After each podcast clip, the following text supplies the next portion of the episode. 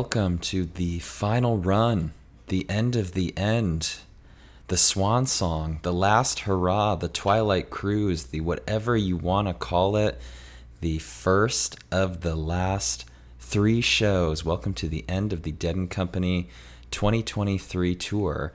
I'm Dave. I will be going solo uh, for the last time for these D and C and twenty-three recaps and precaps. Today we are talking about last night's show from Friday, July fourteenth at Oracle Park in San Francisco, California, the first of three nights at Oracle to close out the tour. Their last time out was the two-night run at the Gorge, which got great reviews for how heady and how energetic the music was playing at the Gorge Amphitheater in Washington State. Now they are on to the the end of the run, and this is only going to be Dead and Company's second time playing at Oracle Park in San Francisco, uh, the stadium where the San Francisco Giants play. The last time they played there, the park was still called A T and T Park. Uh, and if you have never, if you're not a baseball fan and you have never seen or watched a game or seen pictures of now Oracle Park, I encourage you to look it up. It is one of the most beautiful stadiums, along with uh, P N C in Pittsburgh. It's just so picturesque, and it has the famous McCovey Cove in right field where the wall dips down. The stadium is known for uh, kayakers who go out in the cove and wait for a fly ball to come out from right field and leave the stadium and enter the bay. Um, back in the day when... When I was growing up, um, Barry Bonds was on the Giants, and as a left-handed hitter, he pulled a lot of home runs over that wall and into the cove. Just a, a, a beautiful stadium in a beautiful location, and a, a beautiful place to end end this run in their in their hometown. So this is as good a spot as any to to wrap it up. Anyway, the last time out was in two thousand seventeen. Uh, where the band performed as part of the Band Together Bay Area benefit concert for uh, Northern California Bay Area fire relief. Um, so it's been a minute since they've been to to this location, um, and it's their first time playing under the moniker of Oracle Park. Let's get on with the show. What did they play last night? Set one began at seven nineteen Pacific time. And the band came on stage with a little bit of a surprise for an opener. They came on with Not Fade Away. They played about half to two-thirds of Not Fade Away. We'll talk about what that means in a little bit. But Not Fade Away into Shakedown Street, into Cold Rain and Snow to start it up. And then Ramble on Rose, Brown-Eyed Women, New Speedway Boogie, and Wharf Rat into Don't Ease Me In to end set one at about eight thirty-four. So Not Fade Away, they came out with it, and I thought, huh, interesting surprise, but obviously very fitting, telling the crowd that to know that their love will not fade away as they then play the music the rest of the night. They stopped Not Fade Away before the end of the song, and so that leads me to believe that we are due for a Not Fade Away sandwich, or a sandwich with Not Fade Away bread, if you will. They opened the first show with it. They did not reprise it tonight, and so I believe that near the end of night three, we will get a Not Fade Away reprise to close the loop on this whole, this whole thing of knowing that the love of the Dead and Dead and Company will not fade away. That's bigger picture. And in this particular Not Fade Away, Kementi and Bob were crushing it. Bob's tone on his guitar was perfect. His vocal delivery was excellent. Uh, we've mentioned it before here, but we think that the rest really helps Bob, and that really rang true last night. Kementi was really dialed in from the first note, and he was really taking charge on the piano. Uh, near the end of Not Fade Away, just a very cool moment to kind of wind it down and transition to Shakedown Street. I don't have stats for you, but I can't imagine that they've ever done Not Fade Away into Shakedown to open a show. So they kind of had to get it right, and they, they being Bob, John, and Oteil, came together in the middle of the stage to wind it down together, and they were really in sync with each other um, as they all stood there and wound out of Not Fade to Wet, Not Fade Away into the shakedown, the first couple notes of shakedown after. The shakedown street in cold rain and snow, um, due to some tech difficulties, I missed those, so I popped back in for the ramble on Rose. Shout out to my friends Jeff and Rachel, who just recently had a baby. Um, the baby is happy and healthy, and did you say her name was Madeline Rose? So a a, a warm congratulations to Jeff and Rachel and their new baby, um, who I'm gonna I'm gonna at least pretend is is named in part for for this song. The Brown-Eyed Women was a a standout of this first set, like it often is. Um, does it feel good to to nail this pick in Estimated Profits? Yes, but it feels even better to be treated to one more ripper of a Brown-Eyed Women that John Mayer has just put his stamp on and really, really owned in his tenure at Dead and Company. Uh, although this final version is, I think, going to be remembered a little more for Kementi's contribution than Mayer. Kementi gave fan service with a just absolute heater of a piano solo that he didn't want to end. I mean, he kept it going a few extra measures when you can tell the drummers were kind of winding him down with big fills, and then he kept exploding for more and more. I, I think he refused to quit. I don't think he wanted to stop playing this. And uh, it, it made for an excellent Brown-Eyed Women. The next song, New Speedway Boogie, this is, I think, where Mayer really got going and, and hit his stride in set one. He had some some great little licks um, in New Speedway, and he had some some great guitar faces uh, as he stood over by Kementi's piano, and the two of them collaborated and, and had their continued bromance. Uh, the New Speedway was was handwritten in on the set list, so I'm curious to know what what would have been played instead. But that's not where the music took them. The music took them to New Speedway, and and so that's what they that's what they delivered. And then it was bedtime on the on the East Coast. It was bedtime for me. It was about eleven fifteen Eastern time at that point, and uh, when you wake up at five thirty for work, you, you can't make it much longer. So I missed the Wharf Rat and the Donies, but I, I think a set one Wharf Rat is very interesting, and then the Donies has been just a solid set one closer the entire tour, but particularly in the back half of the tour.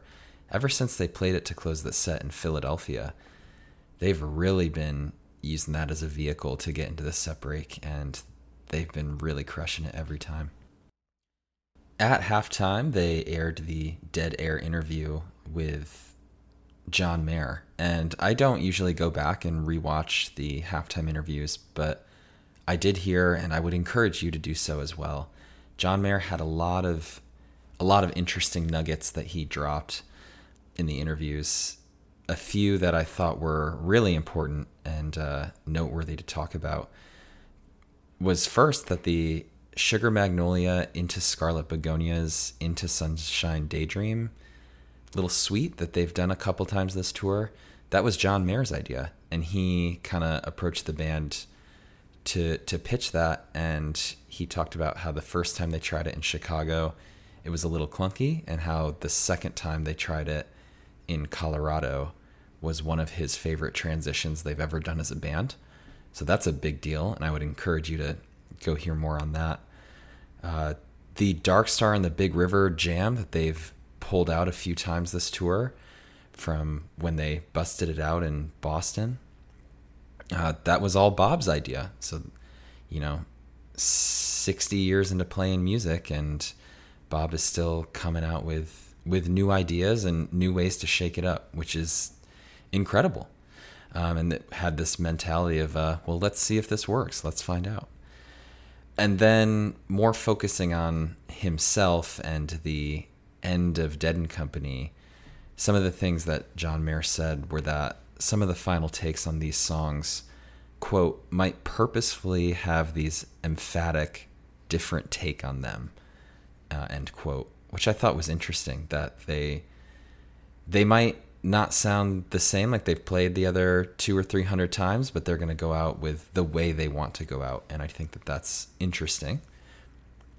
And then it does sound like there will not be a continued Dead and Company tour, meaning featuring John Mayer. Uh, he talked about how if this is the final exam, uh, he's glad that it ends here and ends on this run, because he said he doesn't think he's going to be driving down the street listening to these shows saying, ah, let me get back in there.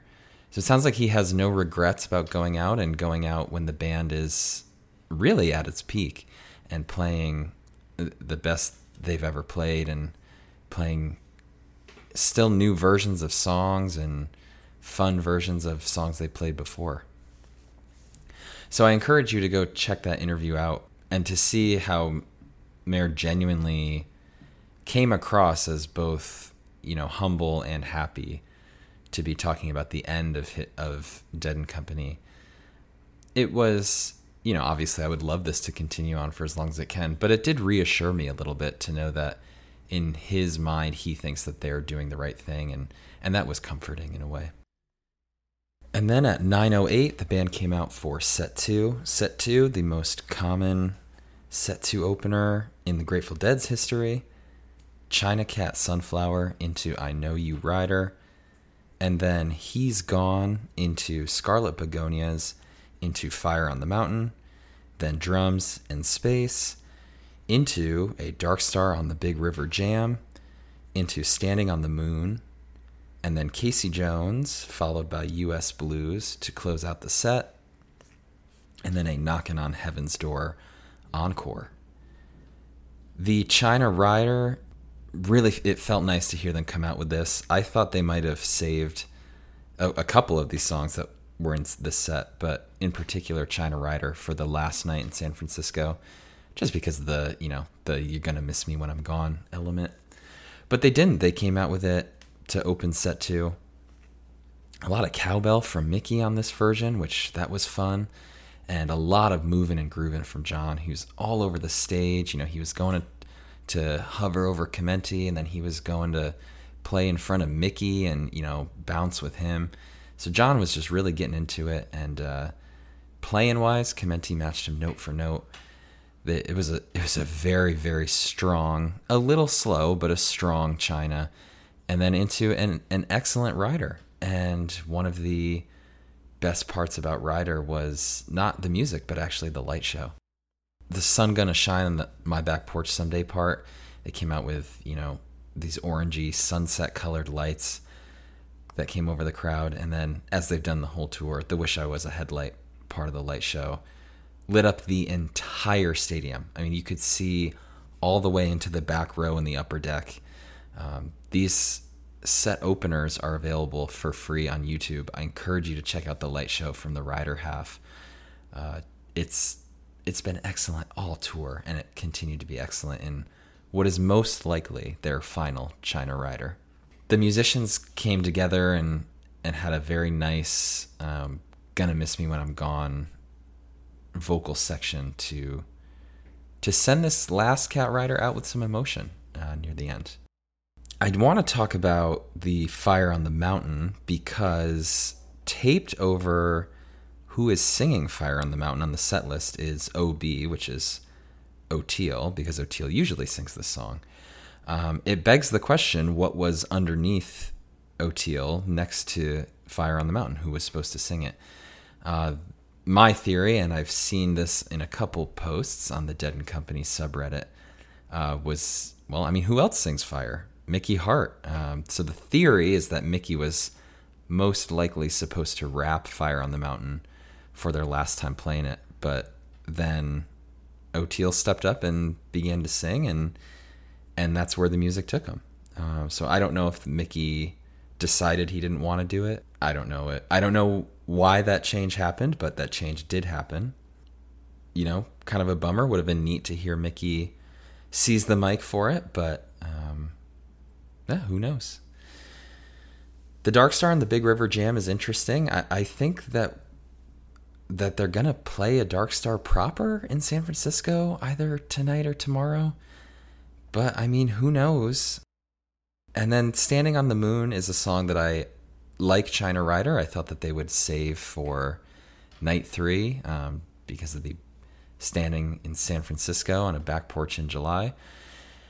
But they came out with it in, in night one, and then from there into Casey Jones, which is a song that they have just been nailing this entire tour. I there has not been a a hint of negativity when reviewing or listening or discussing these Casey Joneses, these Casey's Jones, um, this entire run. Finally, for the Knockin' on Heaven's Door encore, there is a beautiful photo that uh, somebody posted in the Dead and Company subreddit of what was on the screen and what the light show was like during this song. And on the screen was just a a lovely black and white smiling photo of an of an old grizzled Jerry on the screen. And I can't imagine that there were many dry eyes in in Oracle Park when when that flashed across across the screen.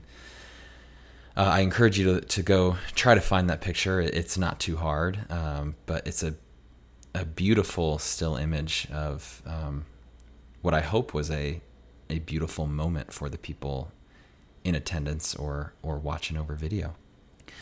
So that's what they did on Friday the fourteenth. The band's next show is tonight on Saturday the fifteenth at the same spot, still in Oracle Park. Uh, and heads up for tonight, Alex will be in the barn for the second show. He will be in attendance. We got a an excellent email in our inbox, and I don't want to out who it's from, but they had a pretty simple question for us, and I want to take a couple minutes to answer it. What does "in the barn" mean? The term is used often. That was the email we received. And it's a great question. In the barn just means you are physically present. You're there. You're at the sporting event, you were at the, the show, you you know, you went to the wedding, you were in the barn for the wedding. Um, I talked about Madeline Rose and Jeff and Rachel's new baby earlier.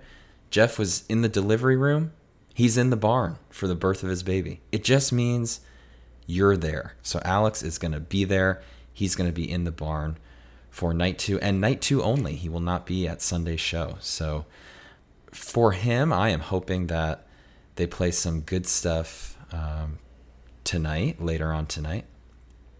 And what is that good stuff? What are they going to play? Well, we are going to dive into Estimated Profits. This is the the last run, the final push for points in Estimated Profits. Alex got both his points from Friday's show with his Wharf Rat and China Cat guesses. I only went one for two. Um, but Alex gets the first pick tonight, and he, I think he's taking he's taking the easy call, but I think he's taking the right call in one more Saturday night. I think for their last Saturday show, they've, they're going to go out and play one more Saturday night too. But that's his pick. He's done what must be done. I'm going to go with Cumberland Blues as my my first selection, and then I get the the double, and I'm going to double down. I thought they were going to do Help Slip Frank on night one, so why not double down on night two? I'm going to go with Franklin's Tower for my next selection and hope that that pays off. And then Alex has the last selection, and I think his first selection was, was really, he took an easy strategy pick. He's wishful thinking with his second pick, because one of our favorite collective songs and one of our favorites that Mayer has kind of reimagined and, and seized as his own is Deal. And so Alex's second selection is Deal.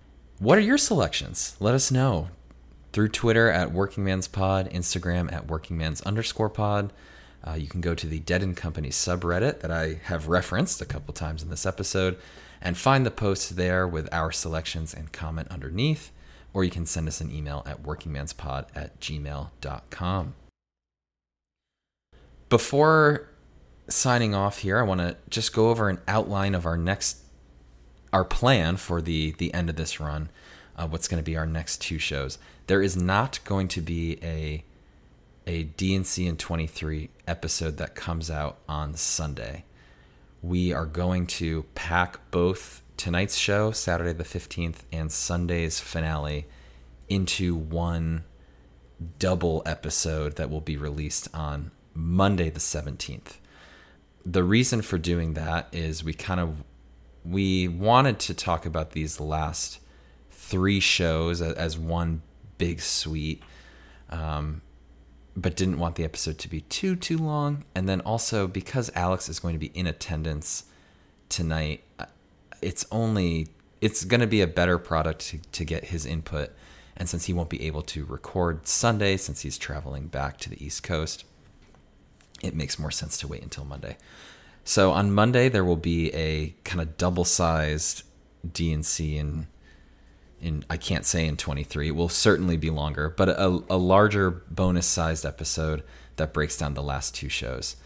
And then the next day, on Tuesday the eighteenth, as we transition back into our regular Tuesday schedule, we're going to have a... a recap episode where we discuss and break down our big picture thoughts on the tour as a whole, and we'll have some fun in there with selecting favorite songs, favorite sets, favorite shows, uh, stuff like that. We will also reveal the winner of Estimated Profits in that Tuesday episode. So please don't miss that, especially if you are one of the the select few, the the top four who are in contention for the the prize pack. So that's our plan for the next few days. Again, if you are going, try to find Alex. He'll be in Oracle Park. If you are couch touring like me, let's sit back, relax, and enjoy these last two shows. That's going to do it for this D and C in twenty-three, and we will be back Monday to wrap it all up. Thanks for joining us today. Thanks for joining us on this journey. It's hard to believe it's it's wrapping up soon. But regardless, know our love will not fade away.